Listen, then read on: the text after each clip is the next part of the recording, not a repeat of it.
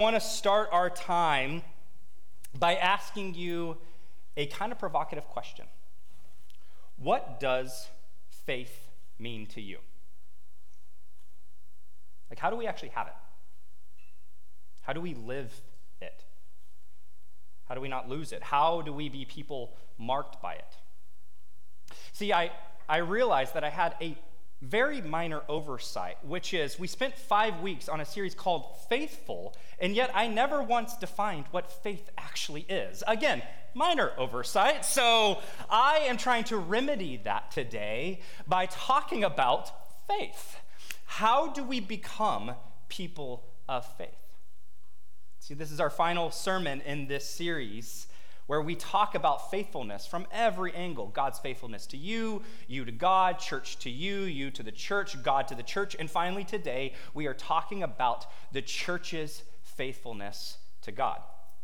And as we looked at faithful, what we've done is also looked at the Hebrew people Abraham, Isaac, Jacob, uh, enslavement in, you know, in Egypt, Moses, Exodus. We have looked at the story and the people of God, even Joshua in the promised land, and we've continually mapped on and said, how does this apply to us? How does the story that God wrote in the Bible map onto the story that God is writing in each of our lives? And so to finish our time, I want to go all the way back to the beginning to Abraham's call to follow God. If you have your Bibles, turn to Genesis 22, verses 17 and 18. This is right after Abraham uh, almost sacrificed his only son, Isaac. It is this wild story. There's a lot in there. At some point in my life, I want to preach a sermon on it because it's so amazing and beautiful if you're willing to dig into it. Uh, but Genesis 22, verse 17, after uh, uh, Abraham is willing to trust God this fully, uh, willing to kind of go all the way to the brink of this moment of really trusting that God is faithful and true, that God promised that Isaac would be uh, his legacy, which means he, I truly believe that Abraham uh, was believing that God was going to raise Isaac from the dead if Isaac died. That's not even the sermon. I just love this text. All right, Genesis 22, verse 17. This is what we see. God responds to Abraham by saying this. I will surely bless you, and I will surely multiply your offspring as the stars of heaven and as the sand that is on the seashore and your offspring shall possess the gate of his enemies. And in your offspring shall all the nations of the earth be blessed, because you have obeyed my voice. This is the word of the Lord. Now, today, as we talk about the church's faithfulness to God, I want to talk specifically about faith and faithfulness to God and what we're invited into from this passage alone. Because from the very beginning, God's plan is pretty clear. God's plan, according to Abraham, according to this text right here, was to create a people, a nation, a family, to walk in his ways so that all the nations of the earth may be blessed. God's mission from the very beginning was to bless and reconcile all of creation back to himself. And God chose to do that through people, fallible people, which is a wild idea in and of itself. But what I love is that God is able to really fully bless the nations, fully bless the people, when, according to this text, the people of God obey his voice. What we would say is that God is able to use people as a blessing when we walk by faith.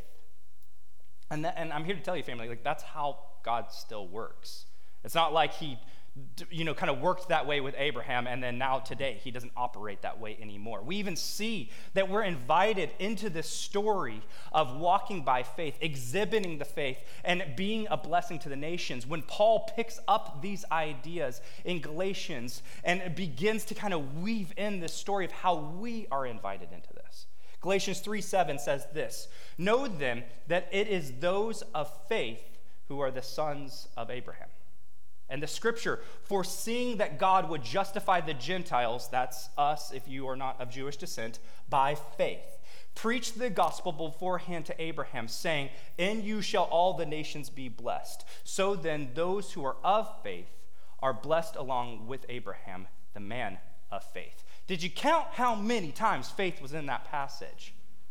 Four. Four times, over and over and over. It almost seems like Paul's trying to drive something home, right? That it is by faith we are saved. And it is by faith that the mission of God partners with humanity and moves forward. But the question still remains what the heck does faith actually mean? Because people throw it around all the time.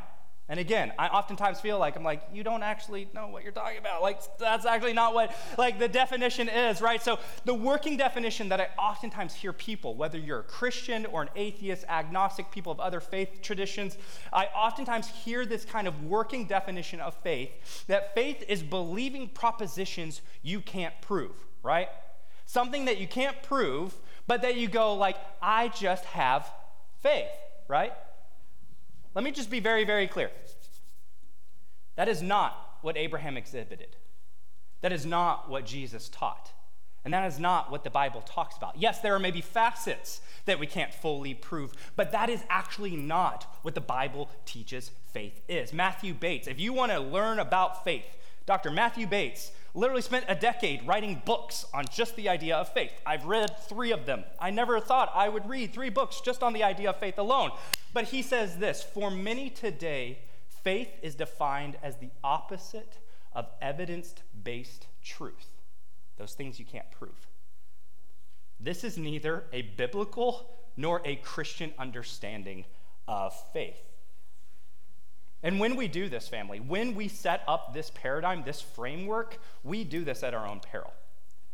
Because what then happens is if we say, hey, faith means that for you to actually encounter Jesus, for you to actually live a life of faith, what that means is you need to check your brain at the door and you need to come in here and be spoon fed by a pastor a bunch of ideas that you're not even sure if you agree with, but you have to believe in faith. Then what does that mean for every other person after you who wants to encounter Jesus? They got to check their brain at the door and they got to come in here and they got to learn, learn a bunch of ideas that they're not even sure if they fully agree with, but they got to take it on faith. We do this at our own peril. We do this to the detriment of our fellow men and women. So let me just come right out and say it. At its core, biblical faith is not informational, biblical faith is relational. Let me say this again. Biblical faith is not informational, biblical faith is relational. Now, let me unpack this. Because do we put our faith in facts?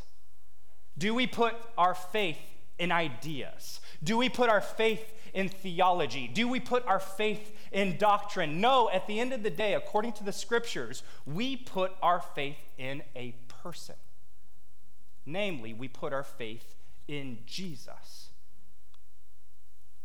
And we do this not by knowing a bunch of facts about Jesus, but by knowing Jesus, right? So we do this by hearing about his life, encountering his teachings, understanding his truths through the gospels, reading about his early followers, understanding how his spirit was sent down and empowered his local church, learning about church history, learning about people, but then recognizing that the same spirit that raised Christ from the dead is available to us and encountering the presence of the living God, encountering the spirit of Christ today and being swept up and carried along in what what Jesus is doing today. Because what he said was that I will leave, ne- never leave you nor forsake you. And behold, I will be with you all till the end of the age. Do you think that he was just kind of like joking? No. Right. His presence is available to us today. It is from that relationship. Hear me. Yes, there are facts and ideas and concepts that we must understand. I have two degrees in theology. I fully recognize that there is a lot of thinking that is involved, but theology does not save. Only Jesus does. I mean, and even if, if we were willing to even dig a little bit in the Bible, we see that this is like deeply, deeply rooted in the biblical story. Like, just to give y'all a little bit of kind of one piece of this, the Greek word for, uh, for faith is the word pistis. Can everyone say pistis? Pistis. Pistis, yes, means faith, but it also means trust, commitment, or reliability. Do you hear how those are not informational words only, but also relational words? That there's this dynamic at play. Yes, there is some information, as any relationship, but what we are invited into is not to know a bunch of ideas. We are invited into a faithful, trusting, committed, reliable relationship. And so, because faith has kind of been hijacked to kind of like be ideas that you can't prove and that you kind of look foolish by believing, I actually have started using a different word whenever I talk about faith with people. And the word that I've come to love is the word allegiance. Allegiance. That allegiance is that invitation to that reliable, trusting relationship. In his book, Salvation by Allegiance Alone, again, Dr. Matthew Bates, if you ever want to read it, it's like 700 pages. It is thick, thick boy, but it is amazing, amazing. Completely reworked my understanding of what the New Testament was inviting us into. But he says this As such, faith in Jesus is best described as allegiance to him as king. Because we talk about it here all the time. The gospel is not that Jesus died on the cross to save you from your sins. That is a piece of the gospel, but that is not the gospel. At the core of the gospel is the truth and understanding that Jesus is the rightful sovereign king over all of creation and that he is bringing his kingdom, the kingdom of heaven, to the kingdom of earth to establish a new creation as he has defeated the enemies of God and as he is reconciling all of creation to him. Our faithfulness to God is how God is able to use us to bless the nations, like he said all the way at the beginning. And so when we place our allegiance, our trust, our faith that Jesus is king and I am not, then what we are also saying is, I am willing to be about what you're about. I'm willing to learn and relearn how you view the world. I'm willing to grow in better understanding how do I love my neighbor whenever I can't stand them. I'm willing to learn about what does it mean to be about biblical justice and mercy in our culture when so often those words are hijacked and I'm not even sure how to make my way forward, but I'm trusting and believing and hoping that you promised you would always be with me. And so I want to know more about you because you're my king. Right? That's the invitation that we have of allegiance. And I pray that after everything we've talked about, right? We've spent five weeks talking about faithfulness. I pray that you understand, not only in your mind, but in your soul, how faithful, how steady, how reliable, how trustworthy Jesus is to us. And that when we experience, when we understand, when we actually see Jesus' faithfulness to us, then our only proper response is to respond in what? Faith to respond back in the faithfulness he's shown us. And so it seems to me that in the church, we continue in the faith of Abraham. And when we live in faith, we can't help but be used by God to bless the nations. We are tools of God's love and goodness and reconciliation in the world. Now, as I started thinking about this idea of like, what does it mean to like kind of be, be used by God in the blessing of the nations in the kingdom of God? I realized that I need to start my time by having a little bit of a confession. I am not the most handy man in the world. I know, that's a shocker. Uh, I know some of you are already like, oh, we got to take his man card away from him. Like, he just confessed in front of 100 people that, like, he's not handy. I'm not that handy. And I say that to say, like, I have actually bared the brunt of not being handy and not having the right tools in the right circumstance. So, McKenna and I bought our first apartment in Seattle, and they had this really gnarly, nasty flooring. And so, for two weeks, every day after were we in grad school at that time? Yeah, we were in grad school and also working full time. So every day that I come home at like 9 p.m., I would spend like two or three hours tearing up this flooring. It was backbreaking work, did it for about two or three weeks. Finally, I have a, a work party, and a bunch of my buddies come over to help like paint the walls and finish things up. And one of my buddies works in construction professionally. And he comes in and he goes, Yo, bro, uh, He was like, oh, you're tearing up your flooring. Cool. He's like, I can help. Like, where's your scraper?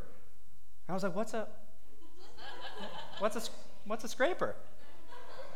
And he was like, it's the, the thing that pulls up flooring, like really easy. Like, do you, where is it? I'll help. And I was like, um, yeah, I don't have one of those. And he was like, what have you been using? And I very sheepishly pull up a chisel and a hammer.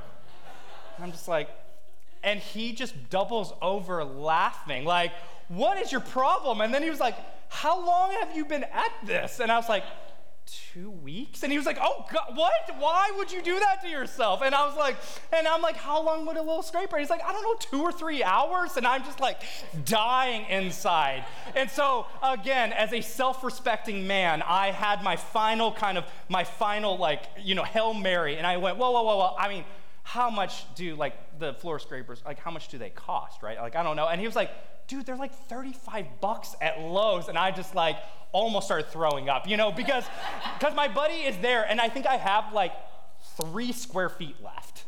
And he was just like, dude, why didn't you call me like two weeks earlier?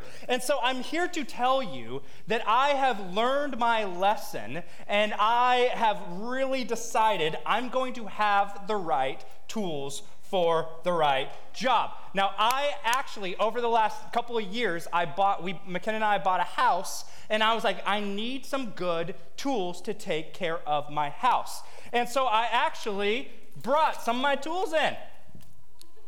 You know, anyone know what this is? What is it? It's an impact driver. According to YouTube, it's very useful in driving fasteners. Fasteners is a masculine, fancy way of saying screws.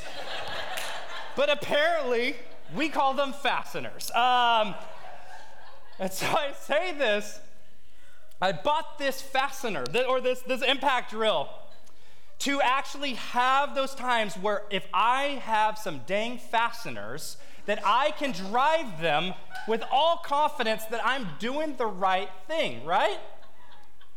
Yet, here's the problem.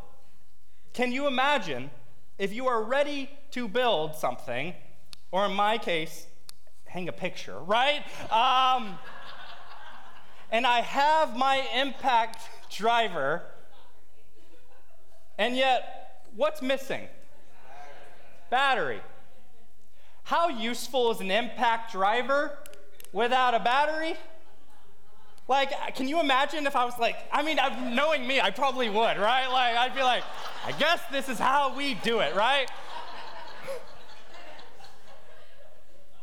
Can you imagine how frustrating it would be to try to build something where something's in your hand, something's ready to go, but that thing that actually empowers it is missing?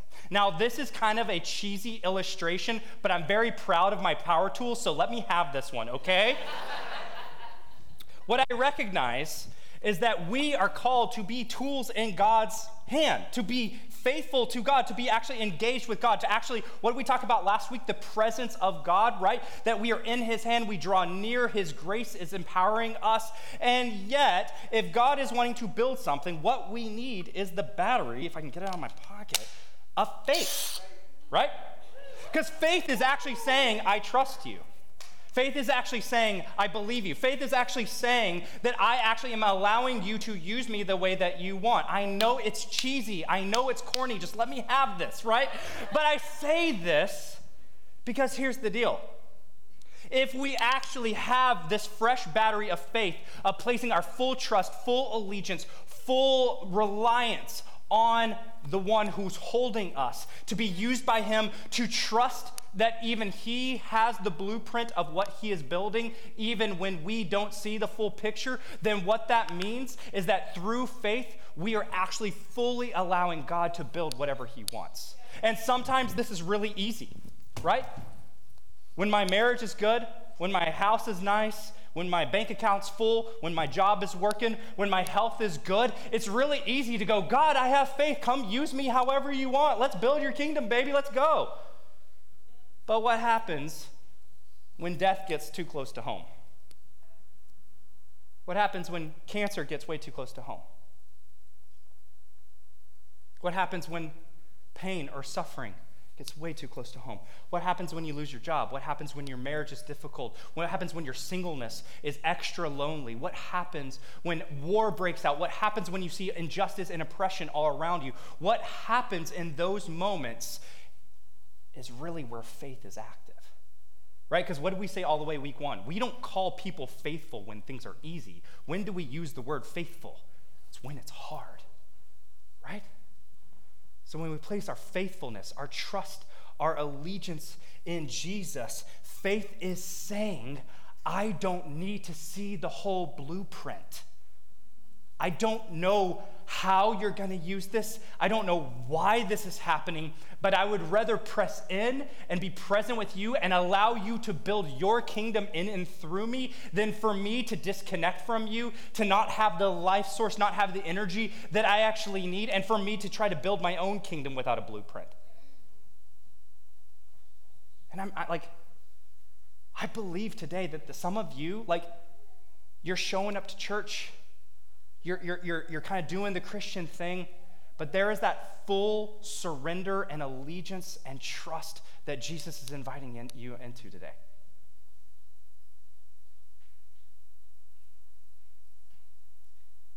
Hmm. The word bitterness just came to mind. I don't know if some of you have anger or bitterness, but that bitterness, like that anger towards the injustice of someone else, like has actually calcified, but now it's that thing that like kind of keeps you warm at night. I would actually say if that's you, like I think Jesus is actually inviting you to lay that down. Yeah. Faith and allegiance is saying yes to God, saying yes to God using you, and partnering with God and building whatever He wants to build. So the question is then, if that is if that's the call of faith then the question is like what's actually the work? What is god actually building? Like what do we do we have any idea of what the blueprint is? And i would say yeah i think the bible actually gives us quite a bit. But i would say if i could kind of encapsulate what is god actually building what is the holy spirit actually empowering what are people actually called to it is to gospel centered movements. Notice i didn't say church buildings I didn't say Bible studies. I didn't say, you know, all the good things, soup kitchens, all of those are good and right and part of gospel centered movements. But what I'm talking about is a little bit bigger than that. Because the church's faithfulness to King Jesus is when we partner with him, are empowered by faith, are empowered, like we said last week, through the presence and power of the Holy Spirit, to partner with God in the building of his kingdom. Because Jesus was super, super clear at what the mandate was. Jesus was super clear at what he is about. Matthew 28 gives us a perfect example of what Jesus is doing. All authority in heaven and on earth has been given to me. Do you hear our King speak? Go therefore and make disciples of all nations, baptizing them in the name of the Father and of the Son and of the Holy Spirit, teaching them to observe all that I've commanded you. And behold, I am with you always to the end of the age. Do you hear how much movement is in this text? It's not just, I mean, first off, just like the authority of our King, and then second, his promise of his power and his presence as we go to do what he's, what he's called us to. But if all authority has been given to our King, and then he sends us out as ambassadors under his authority. He even bestows us with spiritual authority. He is calling us to do what, according to this text? To bless the nations, like we saw all the way back in Genesis 22. To bring people into his family, to make disciples, to be active in justice, mercy, evangelism, healing, and the reconciliation of all things under the name and banner of King Jesus. And we do this Yes, through the presence and power of the Holy Spirit, like we see back, uh, like we see in Acts 1 8. But we also do this through the power of the gospel. And the word, again, gospel gets thrown around a lot in Christian circles. And I figure if we're defining words today, I might as well just throw an extra one in, right? Because if faith is allegiance that Jesus is king, then the gospel is the message of that allegiance and the invitation for others right? So, gospel, the euangelion in Greek, people often translate it as good news. And I'm kind of like, okay, what does that actually mean in my life? Is this good news that my food is ready as a restaurant? Is this good news that my grandmother actually got healthy and, and, and, like is healed because she was sick? Like, what good news are we actually talking about here? So let me give you what in Jesus' original hearers, what they would have heard when they heard the word euangelion.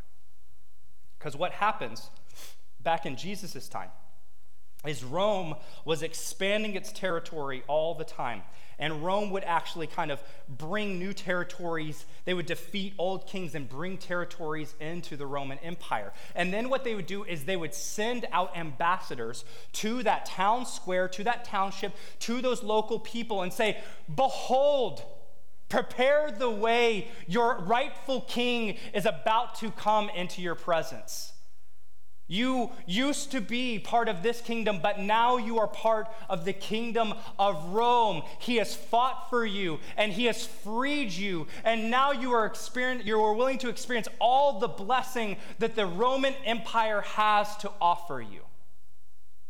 This is what euangelion meant in that time.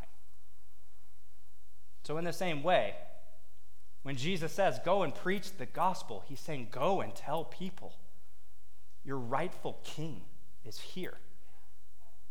Go and tell him of the good news of victory in battle, that I waged war against sin and death and the devil and the ways of the world, and I defeated them, and now you're free. Now you get to be a part of my kingdom. Now you get to experience my goodness, my blessing, my hope, my healing, my power. It's all available to you. It's a little bit different than just this disembodied idea of good news, right? The rightful king is here. And when we do this, family, like when the gospel is actually preached, when actually what we see all through the Bible, all through Acts, all through the early church, all through church history, when the gospel is actually preached, when people actually take Matthew 28 seriously, movements spark. It goes viral as disciples make disciples that make disciples. Right? We talk about this here. Like, if you were discipled by someone and you've never discipled anyone else, then you're not a disciple, you're a consumer. Right?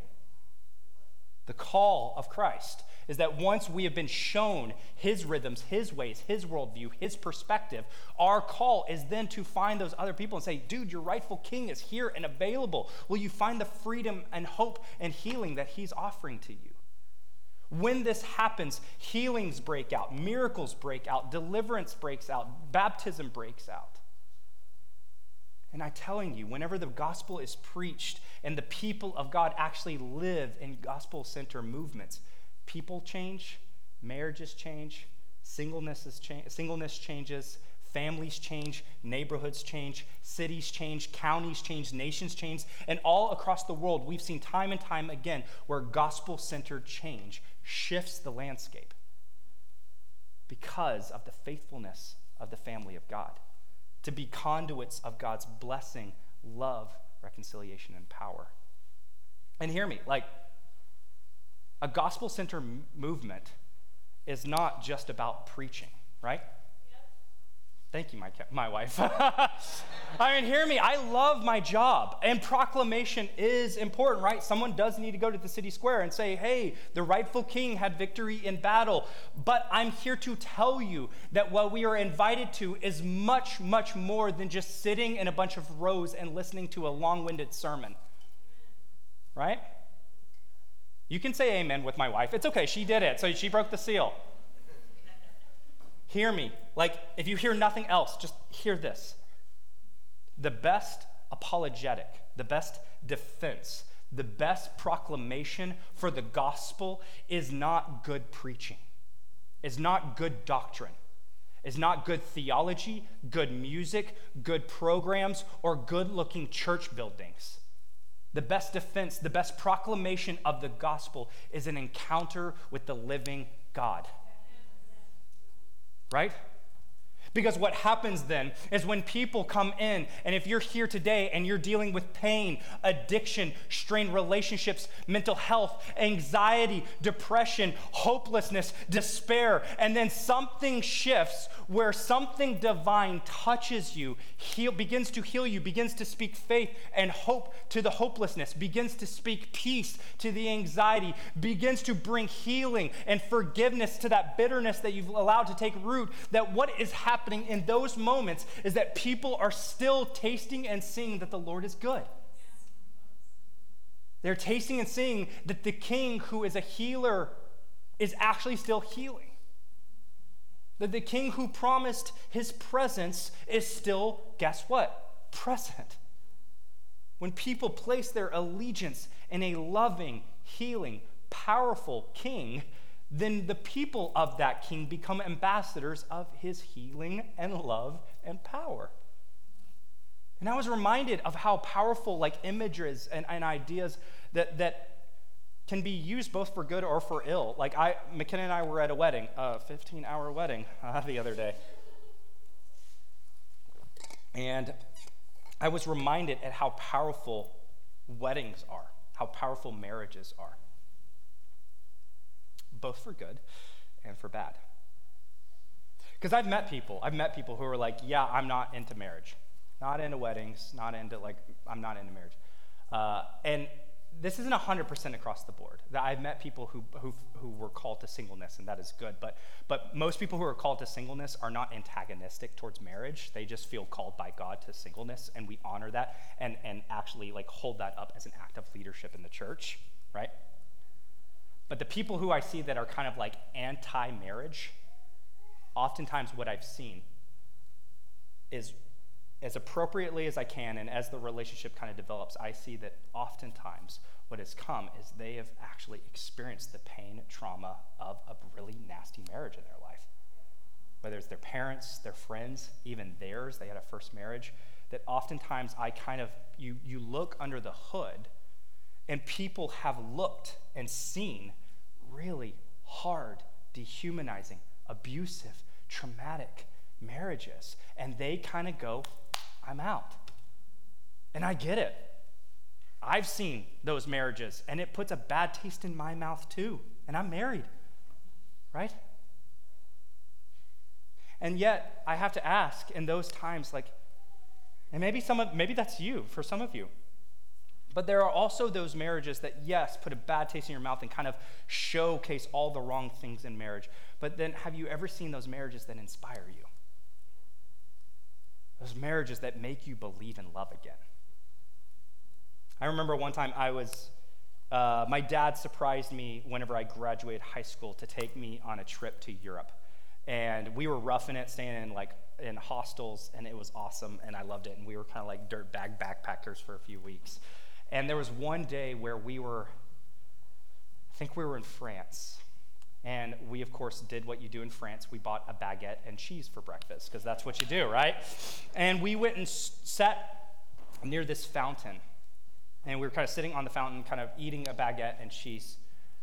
And while we were there, I saw these, we were at this, the top of this massive hill, this really steep hill. And at the very bottom were these figures kind of popped out. And they slowly started walking up the hill. And I just kind of watched him that morning. And as they kind of came into view, what I saw was probably a man in his late 80s, early 90s, with his arm out and his other arm kind of around her shoulder, steadying and helping his wife up this massive hill as they slowly walked up together. And I was 17, 18 at the time. And my dad leaned over to me and he just went, That's what love looks like.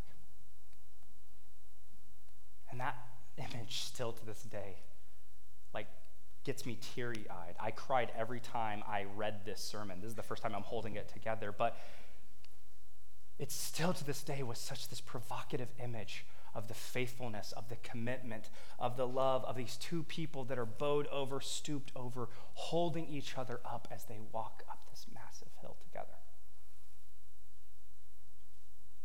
But in that moment, what struck me is that love is real. And that what we're called to, because again, the scriptures use the image of being the bride of Christ, of being married to Christ, that we actually are invited to be that emblem of God's love, to be beacons of that, right? And there's power in that, which how many Christians do we know who are really bad beacons of God's love, right? It's like the marriage that kind of puts the bad taste in your mouth. There's an invitation here, again, for us to operate and for us to be the beacon, the bastion, the lighthouse, to showcase, like a marriage, what God's love and reconciliation looks like. And as we continue to serve faithfully, love outrageously, be reconciled to Christ, we get to be partners with him. I'm like, what's the most famous scripture in the Bible? John 3:16. I would assume many of us can probably like recite that by heart, but do you ever actually read the words? I want to read it to you again, and I'm going to read it slowly because I, I want it to sink in. For God so loved the world. For God so loved that he gave his only Son. That whoever believes in him should not perish, but have eternal life. For God did not send his Son into the world to condemn the world, but in order that the world might be saved through him.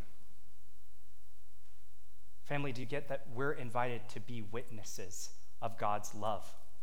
We get to be partners of God's love, not God's condemnation, right?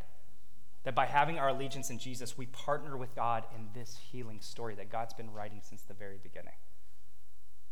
And so, in closing, you may be asking, like, what does this actually look like? And where does this all, like, where is this all going, right? And so there's two final scriptures I want to close with today. The first one reveals how sometimes there are those things that fight and vie for our attention and our allegiance to Jesus, our loving commitment and faithfulness to this relationship. Because I, what I don't want you to hear today is like, okay, family, go have more faith, go get them, right? Like, that's not helpful. So, what does actual faithfulness actually look like? And again, the scriptures offer this brilliant, visceral image of what faithfulness looks like. I've read this scripture dozens and dozens of times, and this week it just wrecked me. Jesus is at a party, and someone comes and, and kind of crashes the party, but shows us something incredible in the process. Now, when Jesus was at Bethany in the house of Simon the leper, a woman came up to him with an alabaster flask of very expensive ointment, and she poured it on his head as he reclined at table. And when the disciples saw it, they were indignant, saying, Why this waste? For this could have been sold for a large sum and given to the poor. But Jesus, aware of this, said to them, Why do you trouble the woman? For she has done a beautiful thing to me. For you always have the poor with you, but you will not always have me. In pouring the ointment on my body, she has done it to prepare me for burial. Truly, I say to you, wherever the gospel, the good news, the euangelion is proclaimed in the whole world, what she has done will also be told in memory of her. And I've read this and read it and read it. And it was the first time today there was a reflection that absolutely challenged me to my core. Because this woman crashes a dinner party with Jesus, shocks the disciples by pouring out her whole life savings. This was utterly shocking to everyone. They thought she should have stewarded her money better.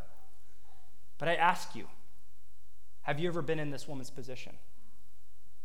Have you ever been misunderstood because of your devotion to God?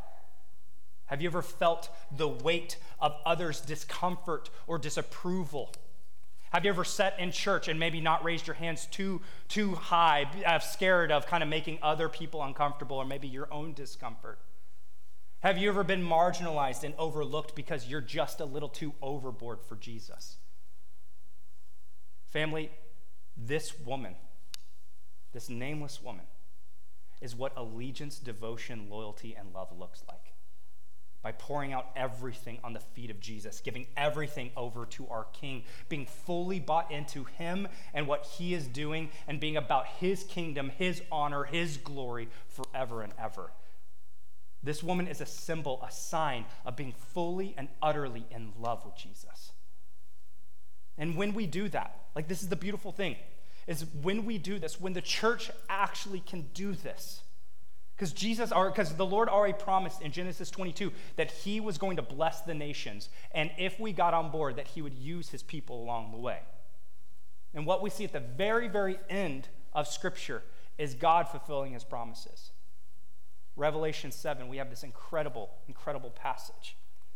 After this, I looked, and behold, a great multitude that no one could number from every nation, from all tribes and peoples and languages, standing before the throne and before the Lamb, clothed in white robes with palm branches in their hands, and crying out with a loud voice Salvation belongs to our God who sits on the throne and to the Lamb. And all the angels were standing around the throne, and all the elders and the four living creatures, and they fell on their faces before the throne and worshiped God, saying, Amen, let it be so blessing and glory and wisdom and thanksgiving and honor and power and might be to our God forever and ever. Amen. This is what we were created for, family. This is who we are. This is what we are invited into. If we are fully faithful to Jesus, will we actually have that moment where heaven touches earth? Because what did Jesus pray in the Lord's Prayer? On earth as it is where? In heaven. This is what's happening in heaven. This is our destiny. This is our inheritance. Why aren't we doing it here? And so, if we're fully faithful, then I'm going to ask you a challenging question. Today, what is that thing that you need to pour out on the, faith, on the feet of Jesus because it's getting in the way? What is that thing? To be fully committed, fully trusting, fully in, even if people misunderstand, even if people are unsure, even if people don't get it.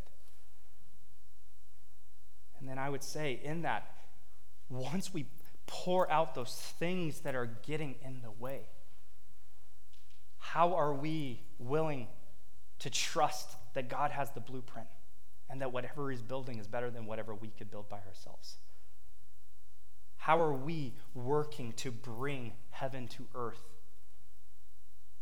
How are we praying for and pressing in to the reconciliation of all races, tribes, languages, and tongues for us to be unified in the singular worship of Jesus, the faithfulness of partnering with God and blessing the nations. Because here's the deal, family like, I want to be a part of that. And not in five years, not in 10 years, not whenever I die. I want to be a part of that today. Because I think that's what God is inviting us into. That each one of us is uniquely equipped and empowered and is invited to bring that reality today. So here's the deal, family. I can't answer those questions. I can't answer what that thing is that you need to pour out on the feet of Jesus. I can't answer that thing that is kind of blocking you from being all in. But the Holy Spirit can.